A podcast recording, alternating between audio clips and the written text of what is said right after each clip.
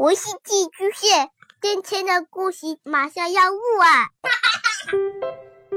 孩子的世界充满了色彩和欢乐，用有温度的声音讲你爱听的故事。白羊叔叔和大明的晚安故事。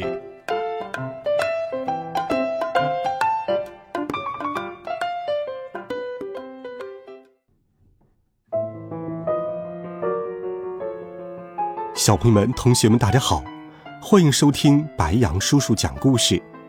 今天，白羊叔叔继续给你准备了《神探猫破案冒险集》的好听故事，我们一起来听《狱中探秘》第二集《监狱探秘》。也许你们还没有意识到一个事实，那就是。一旦一只猫咪想要偷偷溜进什么地方，那就很难有办法可以阻止它。因为猫咪是小巧又灵敏的动物，来去无踪，而且对于隐藏的地洞和秘密的通道，它们从来就有着非同一般的觉察力。所以，哪怕是像巴黎监狱这样戒备森严的地方，对他们来说。也不过是小菜一碟。马赛猫先是带着自己年轻的同伴沿着围墙行进，然后向下一跳，降落在一个垃圾箱上，最后一路匍匐，来到了外层已经脱落的厨房大门前。他们开始喵喵叫，直到厨师，也就是那个大块头安德烈潘乔。亲自前来开门。这个厨师怎么和我的主人完全不一样呢？看到眼前这个男人，鹏鹏很是吃惊。他的主人皮埃尔佩特也是名厨，可是他体态轻盈，身姿矫健，总是穿着一件洁白无瑕的短上衣，戴着一顶大高帽。而眼前的这个安德烈潘乔呢？是个又高又胖的男人，裤子上打了好几个补丁，旧汗衫上也到处都是肉酱。更夸张的是，最外围的破围巾，看上去仿佛已经几百年没有洗了。而且，就连监狱的厨房，也和鹏鹏居住的那家豪华餐厅完全不同。这里充斥着一股卷心菜的味道。而这股味道是从好几个大锅子里散发出来的。要说那些锅子，大的简直都能烹煮一头大象了。墙边摆满了好多高高的金属柜，上头是面粉袋和糖袋。房间中央摆着一张桌子，桌上白铁皮的饭盒里盛满了即将被分发的食物。这些盒子一个叠在另一个上头。垒成了一根高高的柱子，摇摇欲坠。我的炖肉丁啊！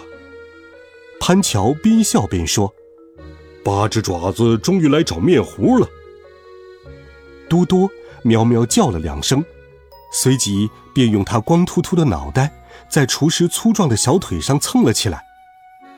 你们一定是饿坏了吧？哦我知道，不过你们还得再等等。因为第一批犯人就要来吃饭了。大块头一边解释，一边小跑着冲向正在冒着热气的汤锅。等我把他们打发走，就给你们送好吃的来，行吗？多多的肚子不断咕咕作响，可说实话，此刻的他一点食欲也没有，因为他必须先弄清楚。胡子先生究竟发生了什么？于是，他趁着厨师不注意，和鹏鹏一起迅速溜进了通往厨房的走廊，又钻过厨房入口处的栏杆，再跨过无数级台阶，越过重重大门，还穿过了一双又一双警卫的漆皮鞋。随后，为了不被人发现。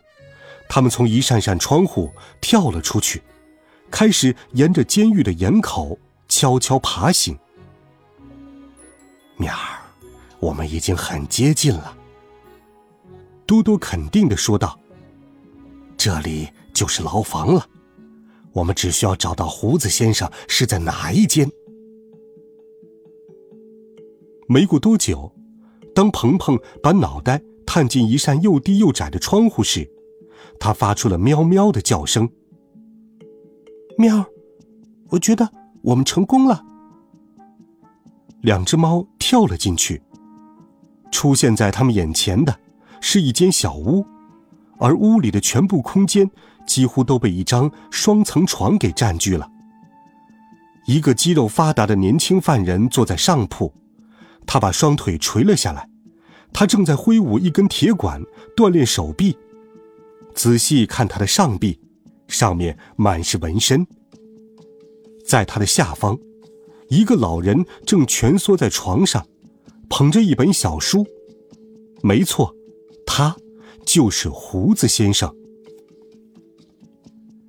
听到猫叫，老人不禁吓了一跳，立刻抬起头来。多多，我的朋友，你是怎么进来的？胡子先生将流浪猫抱在怀里，感动的直掉眼泪。看见这一幕，鹏鹏不禁滴溜溜的转起了眼珠来，因为他知道。这只马赛猫可一点都不喜欢被人搂抱，可这一回，为了安慰可怜的胡子先生，多多居然很是温顺。哎，我的老伙计，老人哀叹道：“可惜我没有牛奶再给你喝了，也没有面包再给你吃了。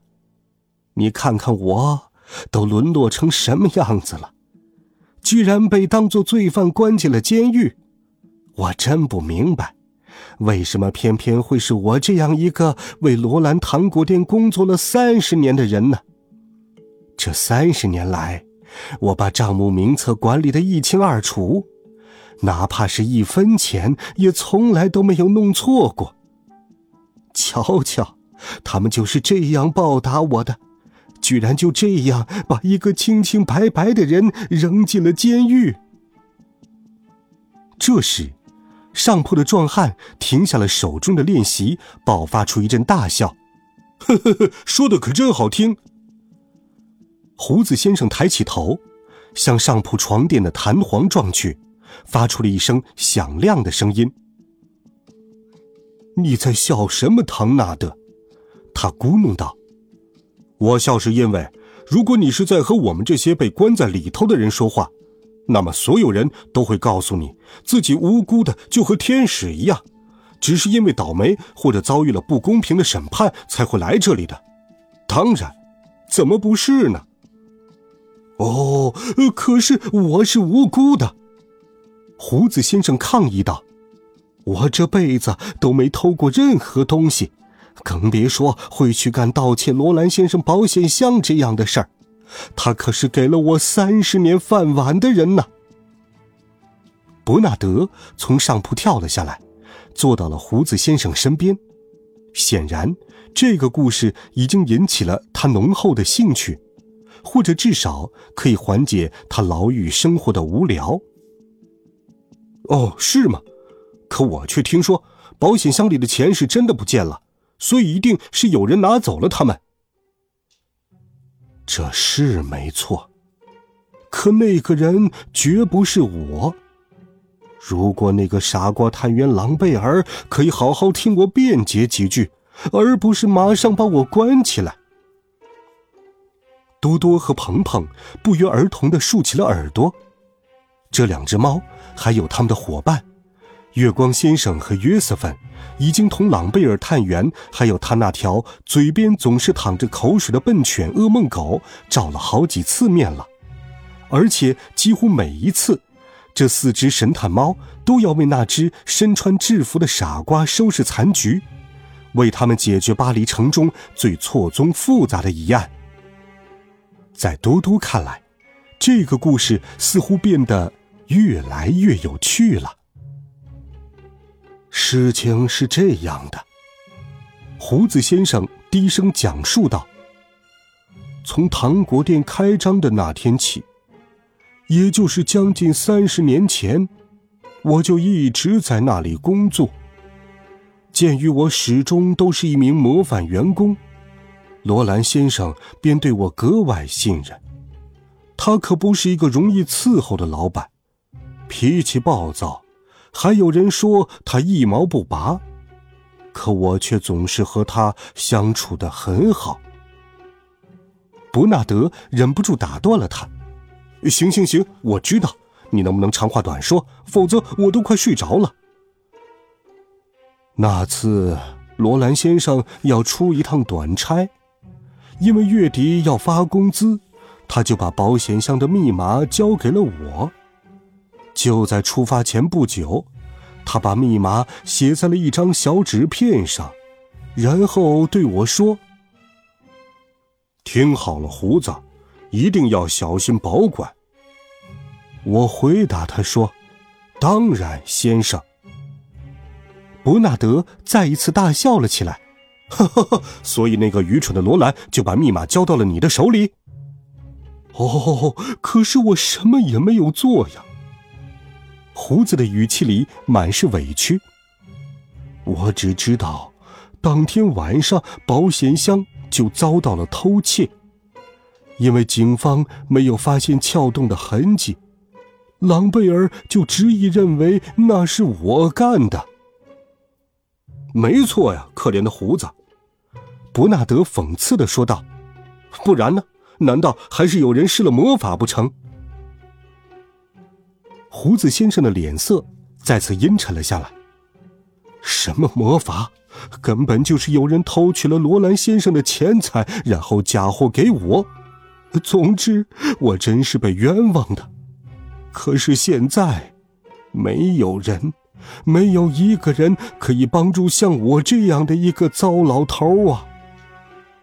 胡子先生伸出手，抚摸起多多和鹏鹏的皮毛，而两只猫咪正在床角目不转睛的看着他。两位朋友，你们还是赶快离开这个糟糕的地方吧。